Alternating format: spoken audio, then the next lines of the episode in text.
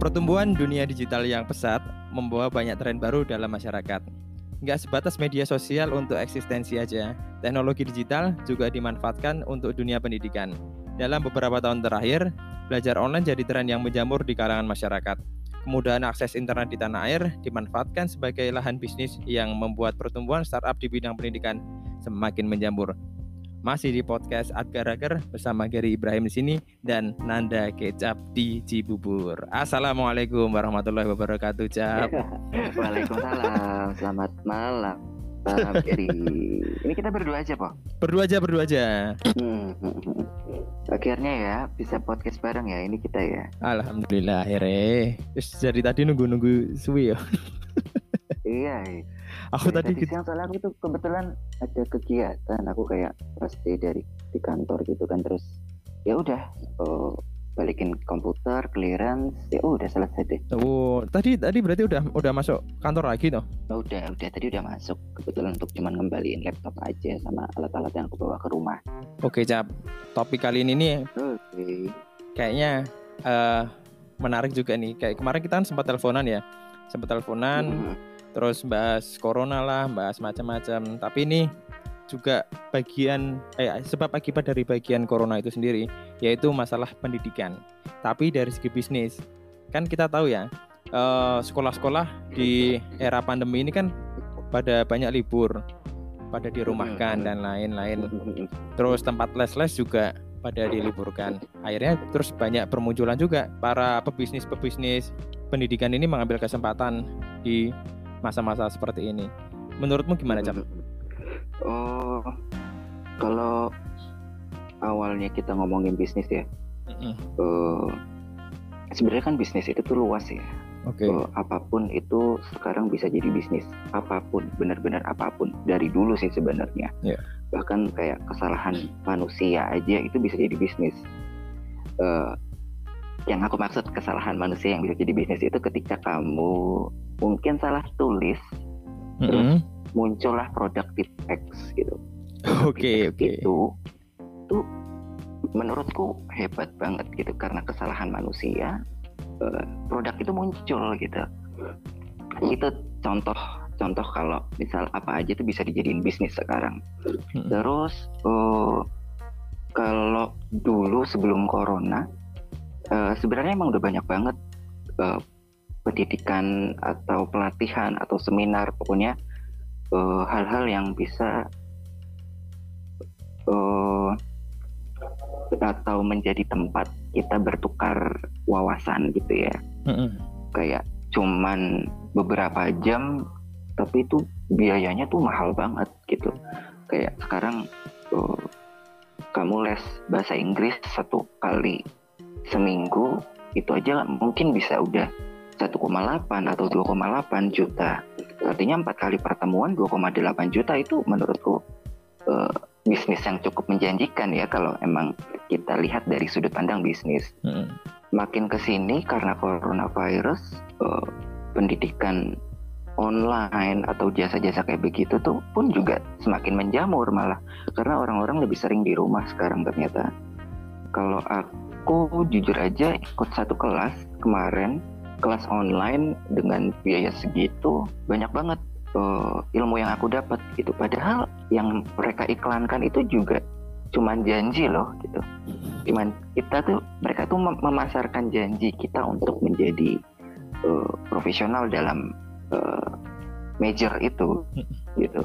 Tapi beberapa orang pun juga tertarik dan rela untuk membayar untuk menyisihkan uangnya sebanyak itu untuk mengikuti kelas online tersebut makin banyak sih biar eh, menurutku ya pendidikan pendidikan yang semakin muncul ke permukaan gitu em, makin menjamur karena coronavirus ini juga gitu. hebat aja sih menurutku kayak menginspirasi banyak orang dan semuanya itu tuh hanya memasarkan janji-janjinya gitu. Janji-janjinya. Karena pada, pada karena uh, pada dasarnya menurutku ya so, kayak institusi pendidikan itu juga cuma jual janji Yap. kalau kita lihat dari sudut pandang bisnis ya Mm-mm. kamu dijamin cepat lulus kerja ketika masuk padahal setelah lulus nanti ya semuanya balik lagi ke kamu ya kan Iya betul. uh, kamu jamin untuk bisa uh, aktif skill untuk menghadapi pasar ASEAN mungkin dulu-dulu zaman kita masuk kuliah ya.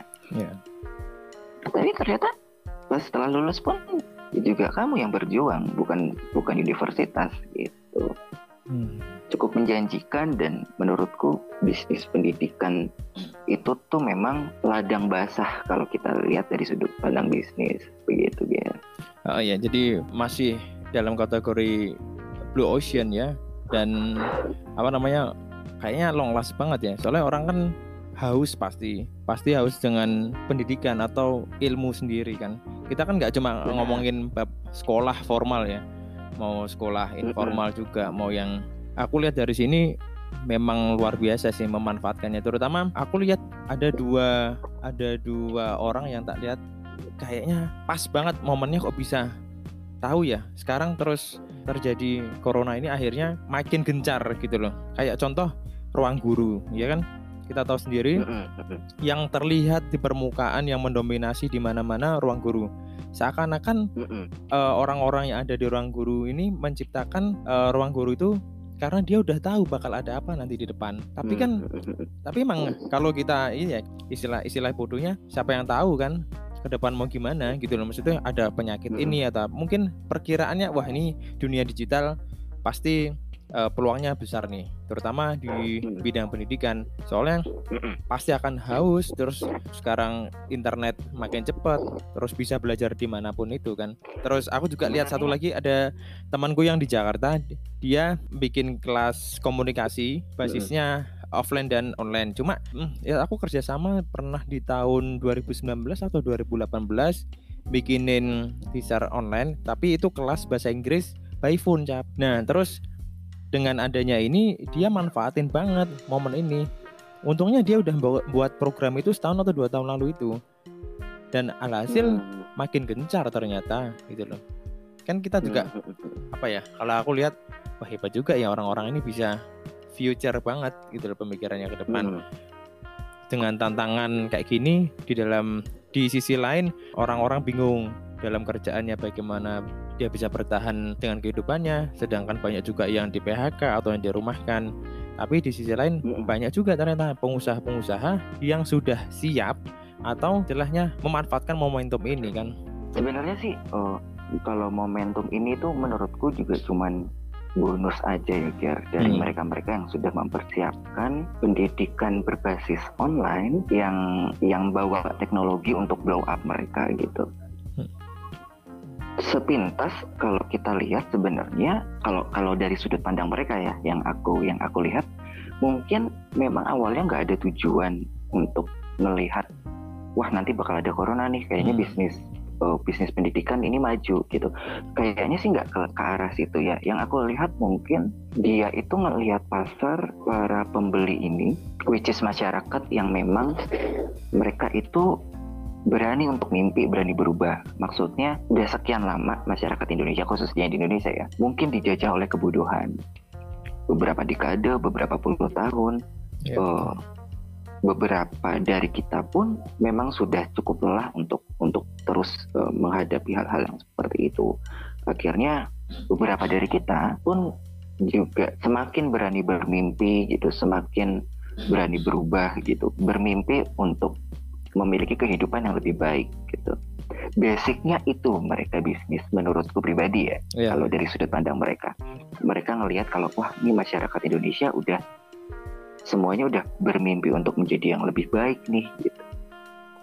Tapi eh, gimana ya caranya supaya aku nggak harus bangun sekolah gitu. Karena sekolah itu mungkin budgetnya lebih banyak. Segala persiapannya untuk mendaftarkan sekolah ke dinas sebuah ke dinas sebuah negara pun menurutku juga cukup rumit gitu datanglah teknologi gitu. Mereka ngeliat pasar dari yang wah masyarakat Indonesia udah mulai berani bermimpi untuk jadi lebih baik ya udah daripada buat sekolah harganya mahal terus aku juga harus butuh lahan belum pembebasan tanah lahannya. Makanya waktu mungkin mereka ya mungkin mungkin mereka mikirnya juga makanya ini dia bawa teknologi untuk menjawab pertanyaan dari permasalahan tersebut gitu. Mewadahi uh, mimpi-mimpi masyarakat untuk memiliki kehidupan yang lebih baik. Ya menurutku titik awal perubahan pendidikan ya ada di sini di teknologi. Dari teknologi. kalau kata benar kalau kata beberapa ustadz mungkin barang siapa ya barang siapa yang tidak melibatkan teknologi dalam dunia pendidikan gitu, kalau mungkin kata para para ustadz gitu ya mungkin hukumnya pasti dia akan merugi jika berbisnis gitu. Nah, iya, betul. Betul sih. Betul. Nah, dilihat dari sisi positifnya juga sekarang berarti uh, ada banyak cara ya buat upgrade ilmu gitu kan. Yaitu dari berbagai Benar. situs yang tadi kita kalau kelas balik banyak startup itu yang sudah mulai kayak kelas bahasa Inggris, terus bikin kelas musik online, macam-macam juga. Mm -hmm. Soalnya kalau menurutku ya, kenapa sih bisnis pendidikan gitu kayak kelas online gitu, kayak beberapa seminar online lainnya, mm -hmm.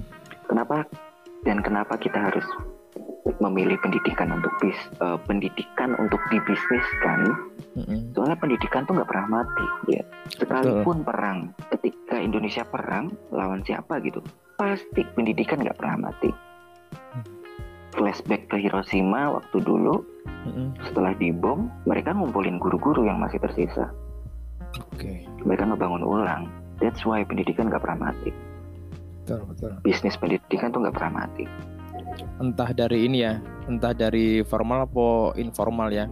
Tapi aku lihat ini uh, aku lihat agak geser sedikit ini lihat berita ternyata Kominfo itu buka kelas online juga tapi mm. buka apa kelas online-nya jadi influencer cap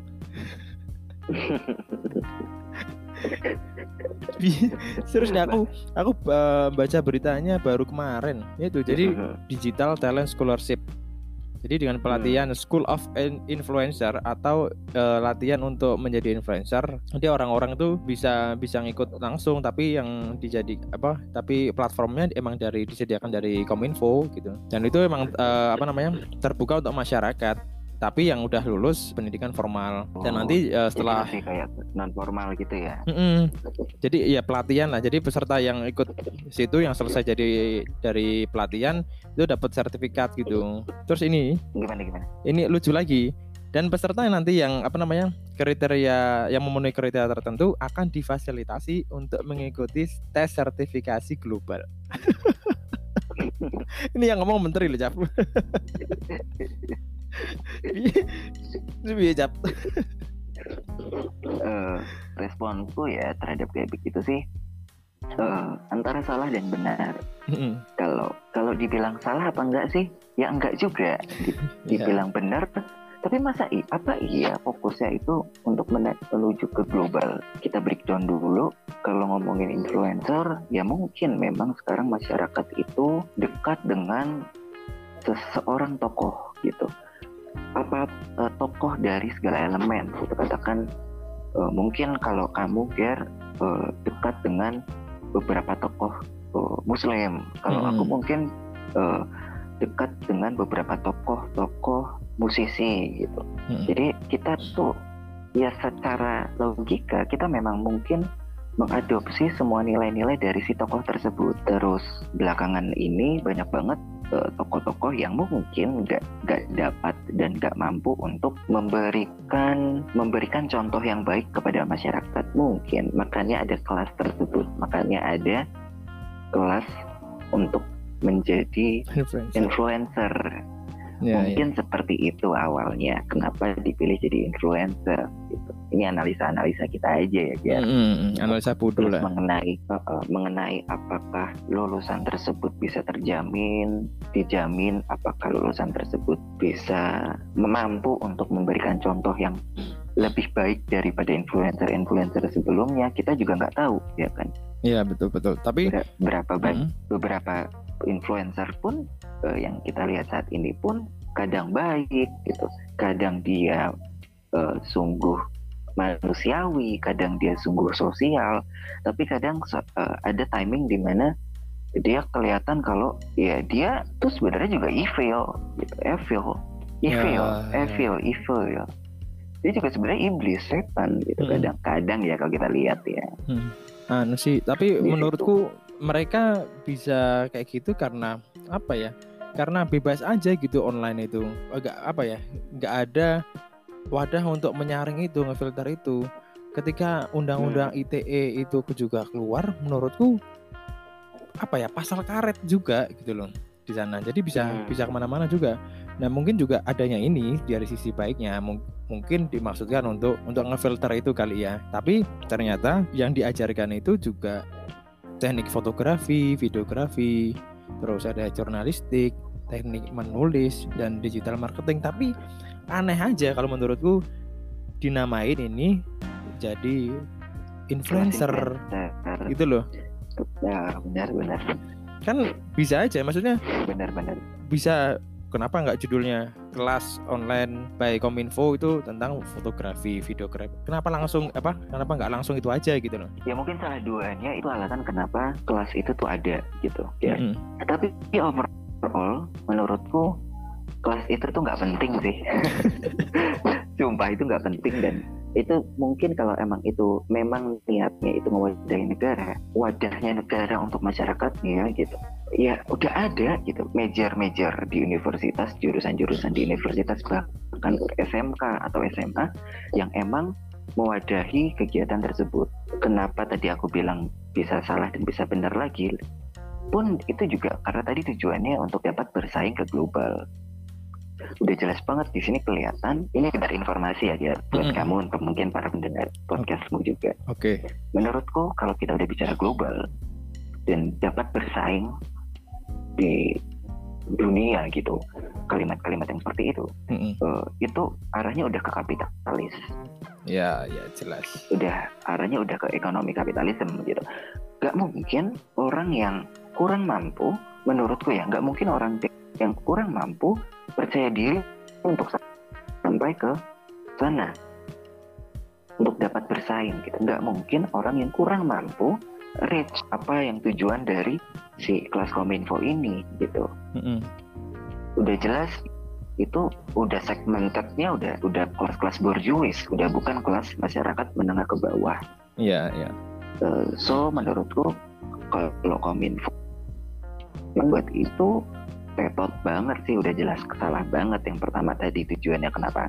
Namanya influencer terus tadi yang kamu bilang eh, untuk mungkin untuk emang filtering gitu. Terus yang ketiga tujuannya juga udah salah menurutku pribadi ya. Iya sih. Em, kalau walaupun memang itu udah untuk untuk masyarakat soalnya ya Iya, iya. Apa ya? Kalau tadi ngomongin bab global, eh, yang aku tahu, yang aku pernah dengar juga, sebenarnya eh, Amerika itu dan kalau nggak salah Cina itu tuh kan besar tuh karena swastanya, cap. Karena para pengusahanya, ya kan. Terus Indonesia sendiri itu tuh apa-apa kalau menurutku aku lihat di berita apalagi kemarin apa ya setelah pemerintahan kayak era baru ini. Lihat data dari BUMN itu berapa anak cucu perusahaannya mereka gitu loh. Terus hampir 800-an apa gimana gitu. Terus dengan adanya berita ini gitu loh aku lihat kominfo juga eh, ngadain kelas ini apa nggak ya terlalu maruk gitu loh padahal ini sebenarnya lebih baik dikerjakan oleh swasta gitu loh. Yang eh, menurutku step-stepnya atau birokrasinya tuh bisa lebih fleksibel bisa langsung nggak lewat perantara gitu loh maksudku. Ya emang tugasnya pemerintah itu kan atau kementerian itu membuat regulasi ya kan? Terus eh, jangan menurutku juga jangan juga apa namanya ngerangkap sebagai operasional itu udah di atas monopoli kan jatuh jatuhnya gitu loh. Kenapa nggak langsung diserahin ke swasta? Kenapa nggak pemerintah menunjuk atau mentenderkan atau support UMKM untuk membuat kelasnya masing-masing? Apalagi di keadaan kayak gini kan? Itu lebih lebih anu gitu loh. Langsung dekat dengan masyarakat gitu loh. Prof dahulu yang mungkin udah sempat sering banget ngomong di ILC Hmm. Indonesian Lawyers Club tuh yang di kebijakan-kebijakan tersebut bukan kebijakan tersebut ya juga sih sebenarnya semua kebijakan di Indonesia itu dibuat oleh amatiran menurut profesor-profesor ya. Hmm. Ya, Eh, 72 tahun merdeka kita masih aja jajah ah kita kasih kayak coba ah kita masih yang kayak begini coba ah kita yang masih kayak begini betul banget, betul. benar banget kalau kamu tadi sebut Amerika mungkin memang dari dulu itu kiblatnya pendidikan adalah dunia barat Iya. Eh, meng- mengkiblat kiblaan barat dalam dunia pendidikan. Kita lupa daerah kita Indonesia ini kayak apa. Betul. gimana sih waktu yang aku lihat di Indonesia eh, yang aku lihat di Amerika memang mereka ini semuanya tuh niat niat untuk belajar gitu. Niat untuk jadi lebih baik karena memang kemauannya dia sendiri. Tapi kalau di Hmm. Indonesia menurutku itu ada ada faktor pendorongnya ada faktor X-nya kenapa sih Indonesia waktu dulu itu tuh masyarakatnya masyarakat Indonesia itu berevolusi pikirannya apa apa faktor X tersebut ternyata faktor X ter- faktor X tersebut itu tuh adalah eh, segala macam bentuk eh, pemberontakan slash demo slash kudeta slash Hmm. yang mungkin capek sama pemerintahnya Ya, ya, ya. Dari hal-hal pemberontakan itu Indonesia bisa berubah. Hmm. semua masyarakat dari yang tadinya belum merdeka mereka mikir kalau mereka harus cari duit. Mereka mikir kalau ternyata selama ini itu uang kita dikorupsi sampai pikiran kita eh, hak kita untuk memiliki pendidikan itu pun juga dikorupsi. So, ya kucingku tuh kalau subuh-subuh kayak gini emang bunyi Cuman, ya, Bangunin sahur ya. nah lan- lanjut ya Oke, oke. Nah, saking sa- itu sangat menurutku eh, lat- eh, sejarah yang berbeda, sangat berbeda dengan Amerika. Hmm. Oh, 72 tahun kita merdeka, sedangkan mereka 140 tahun. Ya. Oh, mungkin lebih gitu mereka merdekanya. Oh. Menurutku cukup salah ketika kita mengkiblatkan Barat untuk menjadi kiblat pendidikan juga. Iya, iya, betul, betul. Apa ini juga Icap ya? Eh, masyarakat kita ini sebenarnya kebijakan tersebut itu tuh Mm-mm. seolah-olah terlihat kayak peluru karet gitu sebenarnya tapi nggak benar-benar Iya, iya. Hmm, apa ini Cap? kebijakan-kebijakan yang dibuat ya Bisa dibilang juga masyarakat atau pejabat kita ini apa ya? nggak nasionalis gitu loh. Mungkin kayak tadi kamu bilang, wah Amerika bisa berdiri begini. Sebenarnya mungkin ya mereka tuh saking cintanya sama negaranya, apa pun yang untuk negaranya itu mereka lakukan gitu loh. Sedangkan kita tadi kamu juga bilang kita terlalu mengibrat barat, apa mengibrat ke barat, kita meniru terus eh, standar global kita harus sama dengan global yang lainnya yang notabene itu dikuasai oleh apa negara-negara di barat gitu loh apa ini kurang nasionalis ya? Apa terus coba bayangin ya kalau misal nih kejadian in, apa eh, Amerika terus Cina ini ini akhirnya perang sedangkan kita tumbuhannya itu sekarang ada di dua negara itu. Dan kita banyak impornya juga dari kedua negara tersebut. Terus nih nggak ada impor itu terus biaya apa juga pendidikan tentang kenasionalisan oh. itu juga kurang gitu. Eh, nah merespon apakah para pejabat ini kurang nasionalis? Mm-mm. atau kayak saking cintanya mereka terhadap hal tersebut Mm-mm. itu buat mereka tuh lupa kalau asal kita dari mana?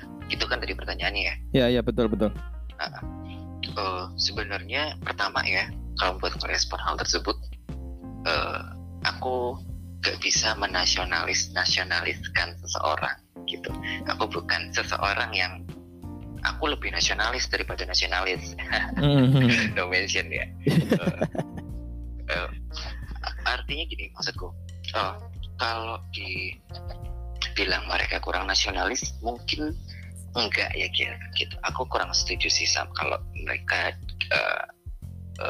dapat cap kurang nasionalis hanya karena kebijakan-kebijakan yang seperti peluru itu Mhm. Eh, namun eh, sebenarnya itu karena kurangnya orang-orang yang cukup berkompeten dalam dunia-dunia eh, pendidikan tersebut atau dalam kursi-kursi sebagai panitia pembentukan kebijakan tersebut.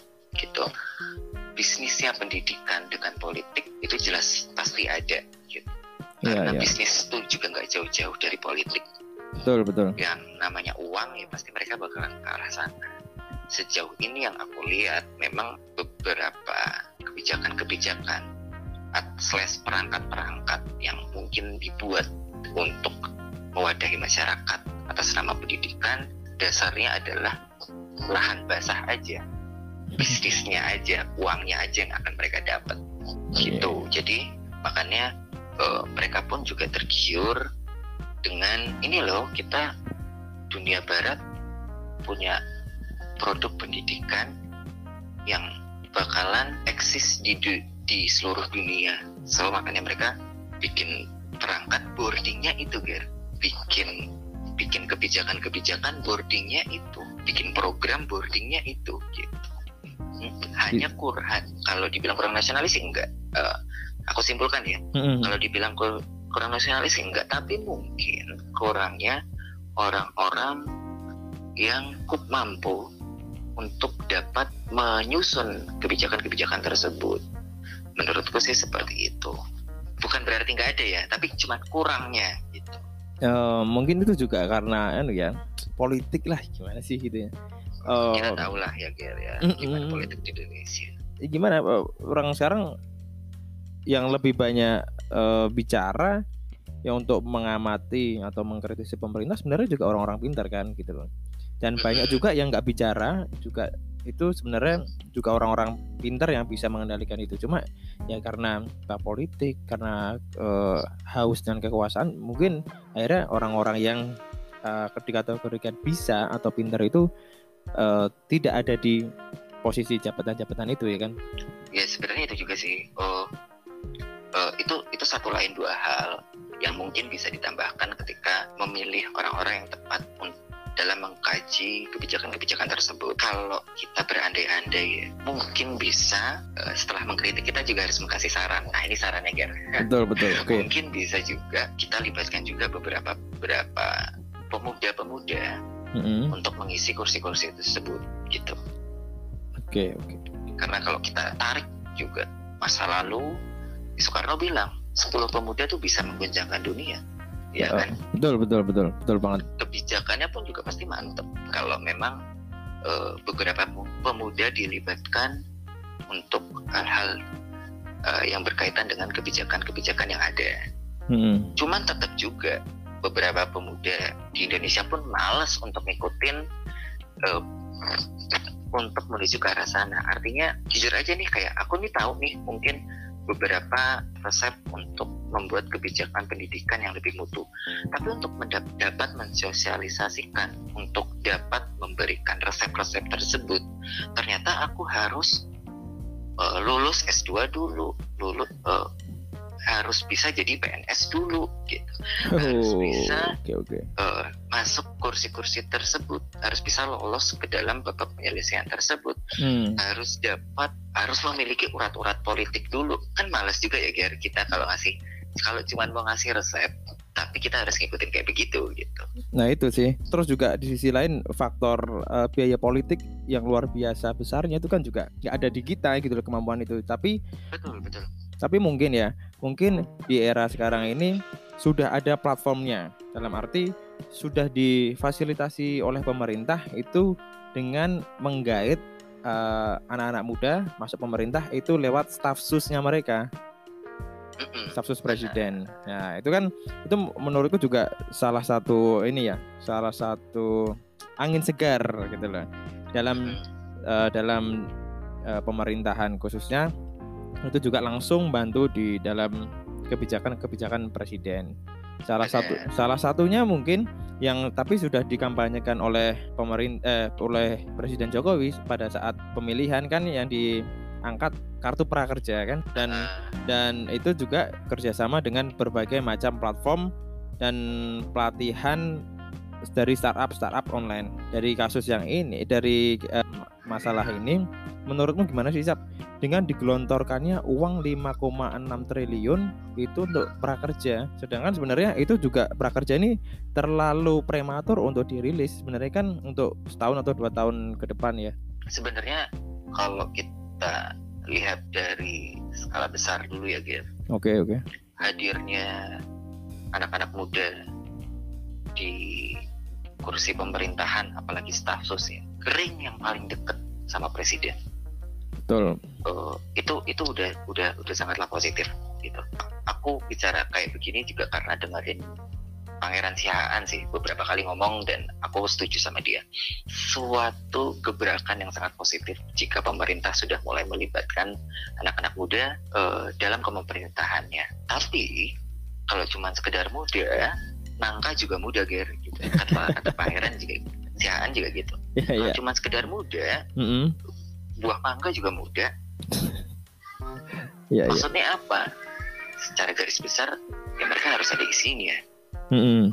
bukannya mereka nggak kompeten bukannya mereka nggak pinter bukannya aku lebih pinter dan bukannya aku lebih nggak berkompeten dari mereka Iya. tapi untuk memilih anak-anak muda yang bisa dekat atau bersatu dengan pemerintah itu menurutku perlu diadakannya seleksi gitu A- atau kata lainnya Atau anu ya, maksudnya di diberitakan secara umum gitu ya ke anak-anak muda ini loh. secara langsung Seleksi gitu loh ya.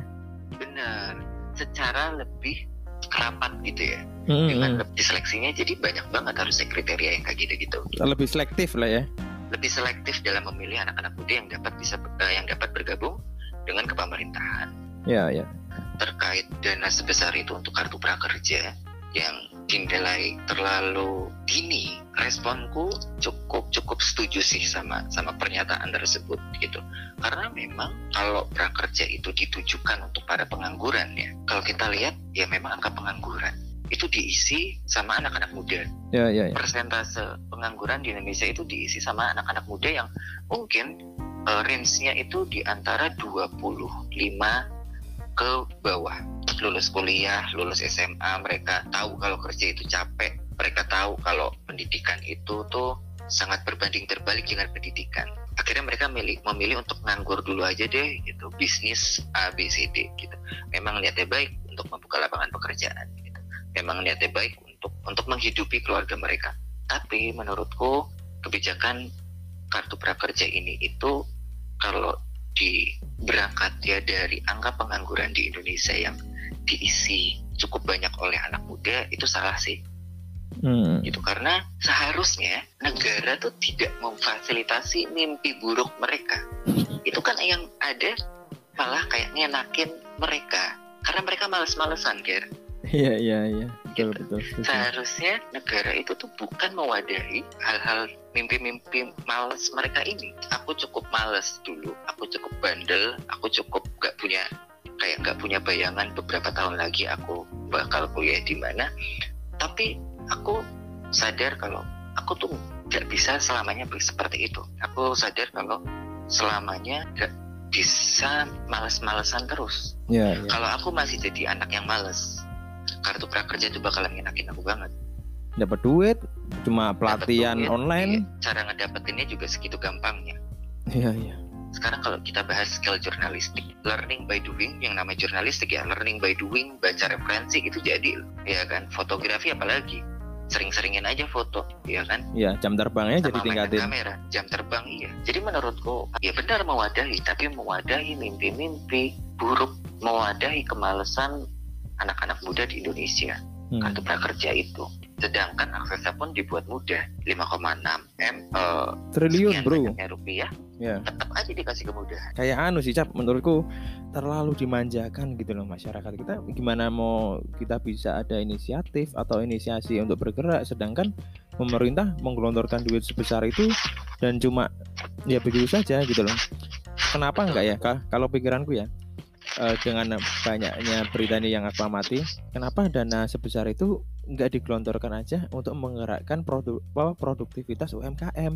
Maksudnya kan mereka sekarang mana nggak nggak bergerak sama sekali atau Hmm. atau minim sekali untuk eh, area geraknya mereka ya, karena di kondisi seperti ini kan kenapa dana da- dana sebesar itu digelontorkan untuk produktivitas UMKM bisa menggerakkan mereka dan malah justru orang-orang sekitar mereka yang bisa ikut ke situ akhirnya bisa bekerja gitu loh. Dengan mungkin langsung ikut pelatihan dengan mereka gitu loh. Kalau dari sudut pandang observasi politikku ya itu agenda politik aja sih ya kamu nggak bisa naruh satu account satu produk politik tapi budgetnya itu banyak. Tahu gak sih? Maksudku kayak uh, misal nih untuk UMKM kita taruh 20 miliar kebanyakan tahu nanti masyarakat tuh tahu kalau ini bakal dikorupsi akhirnya buat produk akhirnya buat produk baru gitu. akhirnya buat agenda politik baru ya udah prakerja aja gitu. di split lah itu 20 miliar Hmm. kalau kalau kita seuzonnya sama negara ya Ya, ya, ya, ya. Ka- eh, karena aku pikir eh, ya ya aku setuju juga sih sebenarnya kalau memang ya kenapa nggak digelontorin untuk UMKM aja gitu mereka kan jadi bisa mompa Mm-mm. eh, eh, mompa produk-produk tersebut gitu itu bakalan lebih worth ketika ketika segelontor uang yang cukup banyak itu itu digelontorkan untuk UMKM jadi itu tuh adalah alat pancing yang benar Iya, memberi stimulus itu kan makin bisa bergerak gitu loh sebenarnya. Ini kan ini kan benar. banyak pengamat yang bilang ini sebenarnya sem eh, atau pejabat itu secara halus ngomong ini eh, semi BLT ya kan. Heeh. Ngomongnya semi BLT. Mereka nggak nggak ikut apa-apa, pelatihan kelas online dari eh, mereka pertama ikut seleksi dan begitu-begitu akhirnya dalam waktu berapa bulan mereka tenang-tenang aja dapat duit. Kenapa kenapa jadi kayak nggak ada gunanya tuh kelas kelas yang mereka adakan kan eman-eman dan menurutku ya karena terlalu dini ini sebenarnya kan kelas pelatihannya itu kan memang offline harusnya kan nggak bisa Ya. di onlinein dan dibimbing dan dikasih tugas atau gimana ini cuma kayak apa ya ujian biasa ujian online begitu. No wonder uh, banyak banyak banyak atau jebakan-jebakan ketika kita berhasil lulus itu. Uh, beberapa hari yang lalu itu Ger soalnya aku lihat juga uh, thread di Twitter thread di Twitter tuh yang bilang kalau beberapa orang yang udah lolos dan udah lulus dari untuk mendapatkan kartu prakerja ini pun itu tuh belum belum menerima uangnya sama sekali gitu. Karena setelah mereka lulus ternyata mereka tuh juga harus purchase video gitu untuk untuk mengajukan pelatihan gitu. Untuk nonton pelat untuk ikut pelatihan selanjutnya. Jadi kayak katakan satu juta rupiah karena mereka udah lolos prakerja itu tuh dipotong 500 ribu untuk untuk mereka dapat pelatihan selanjutnya Ya, Iya. jadi sebenarnya blunder juga ketika kita udah kita ketika kita udah berhasil dapat kartu prakerja. Menurutku ya. Ya, no wonder sekian banyak uangnya, sekian banyak pemainnya, sekian banyak yang ikut, hasilnya juga kayak cuman ajang pencarian bakat juga ya. aduh aduh, aduh. Iya kan? Kalau Iya, iya. kita tarik lagi, mungkin kelasnya fotografi atau sosial media, agen eh, sosial media digital gitu, pemasaran digital. Kita tanya lagi ke perusahaan, seberapa banyak perusahaan yang mau ngerekrut karyawan yang sertifikatnya dari dari kartu prakerja? iya itu Kalau kamu- juga ya Iya kan? iya Nggak mungkin, nggak mungkin mereka mau ngambil indikatornya dari mana gitu loh Iya, agensi-agensi yang hebring banget tuh, yang yang anak-anaknya juga pada gokil banget dandanannya. Berapa persentasenya mereka bakal ngerekrut karyawan yang punya skill, tapi skillnya dari kartu prakerja? Mau emang mereka? iya sih Blunder juga jadi kayak buat apa ngambil kartu prakerja? Yang ada di pikiran masyarakat ya udah cuma nerima duit ini aja gitu betul bukan untuk jadi lebih baik bukan untuk jadi untuk bukan untuk menaikkan derajat masyarakat yang ikut ini gitu Betul, aku yakin sih itu sebagian besar masyarakat yang ikut kartu prakerja ya karena keadaan seperti ini nggak bisa kerja, korban PHK, ya udah, aku butuh duit, ah ikut prakerja lah. Oh ternyata step-stepnya begini begini begini cuman oke. Dan aku lihat info di berita juga kayaknya sekarang udah dibuka lagi batch keempat kalau nggak salah dari kartu prakerja ini sendiri. Aku yakin lah gitu. Mesti cuma mau duitnya doang. Aku pun tadinya juga eh, ditawarin, eh, kamu ikut eh, kartu prakerja aja, Ger. Mumpung ini, ini lumayan loh duitnya, empat bulan dapat segini-segini. Ya, itu iming-imingnya. ya sama jadi kan kesimpulannya sebenarnya kalau kita bahas bisnisnya pendidikan bisnis dari pendidikan itu sebenarnya lahan basah banget tapi orang-orang nggak tahu uh, uh, ya kan ya kayak kita jualan iming-iming aja nih sertifikasi online ya kan? Ya, nanti ya. dapat prakerja diiming-imingin duit juga. Tapi di sisi lain juga banyak yang ada di industri seperti musik atau industri kreatif yang lainnya itu memanfaatkan momen ini tuh dengan sharing gratis cap.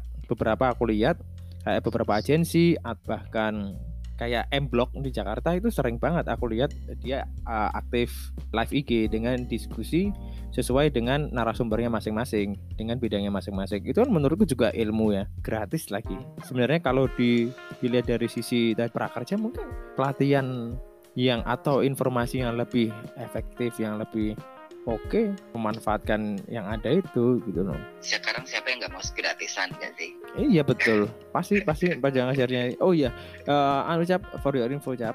Ternyata uh, kartu prakerja ini ada saingan webnya cap. Kartu prakerja. Oh, iya. iya, jadi kan kalau nggak salah uh, webnya kartu prakerja itu yang dari pemerintah kartu prakerja.go.id atau .id. Nah terus ada pesaingnya kartu prakerja.org. Itu ternyata bukan untuk menyaingi kartu prakerja, cuma itu untuk menyindir dengan kebijakan pemerintah, cap. Dan itu digelar secara gratis. Kelas-kelas yang ada di situ tuh gratis. Mereka ini yang membangun ini dari berbagai macam platform karena menyindir pemerintah dengan dana segelontor itu ini bisa mereka dapatkan dari YouTube dan lain-lain. Dan itu platform untuk untuk emang menyindir pemerintah. Emang emang emang kita kita nggak bisa nebak nebak respon dari masyarakat sih. Kalau aku pikir beberapa beberapa respon yang seperti itu kayak itu emang udah bentuk bentuk ultimatum yang yang yang maksimal dari masyarakat ya. Dengan cara nyindir pemerintah buka kartu prakerja dengan cara yang gratis. Tapi ya itu tadi yang aku bilang, negara pun juga sebenarnya itu tuh ngelihat pendidikan macam pendidikan yang kayak seminar, kartu prakerja, sertifikasi kayak gitu tuh juga ngelihat sebagai bisnis ya. Iya. yang betul. Tentunya ya karena kita Indonesia kan jadi satu satu ideologi uh, berbagai macam ideologi tapi kita tetap satu kadang di situ yang kita nggak bisa temuin. Kesimpulan dari dari semua ideologi yang kita punya. Jadi menurutku pemerintah pun ini juga salah gitu. Sampai mereka ada yang nyindir memang itu konsekuensi dari sebuah negara yang memimpin pemerintahannya ini itu tuh cukup amatir. Sekarang kita benar-benar merdeka apa enggak sih gitu? Arti merdeka untuk kita tuh apa sih gitu? Apakah dengan cara mencoba-coba kan enggak? Yeah. satu hal yang paling menurut menurutku bisa kita adopsi adalah belajar dari sejarah mau nggak mau.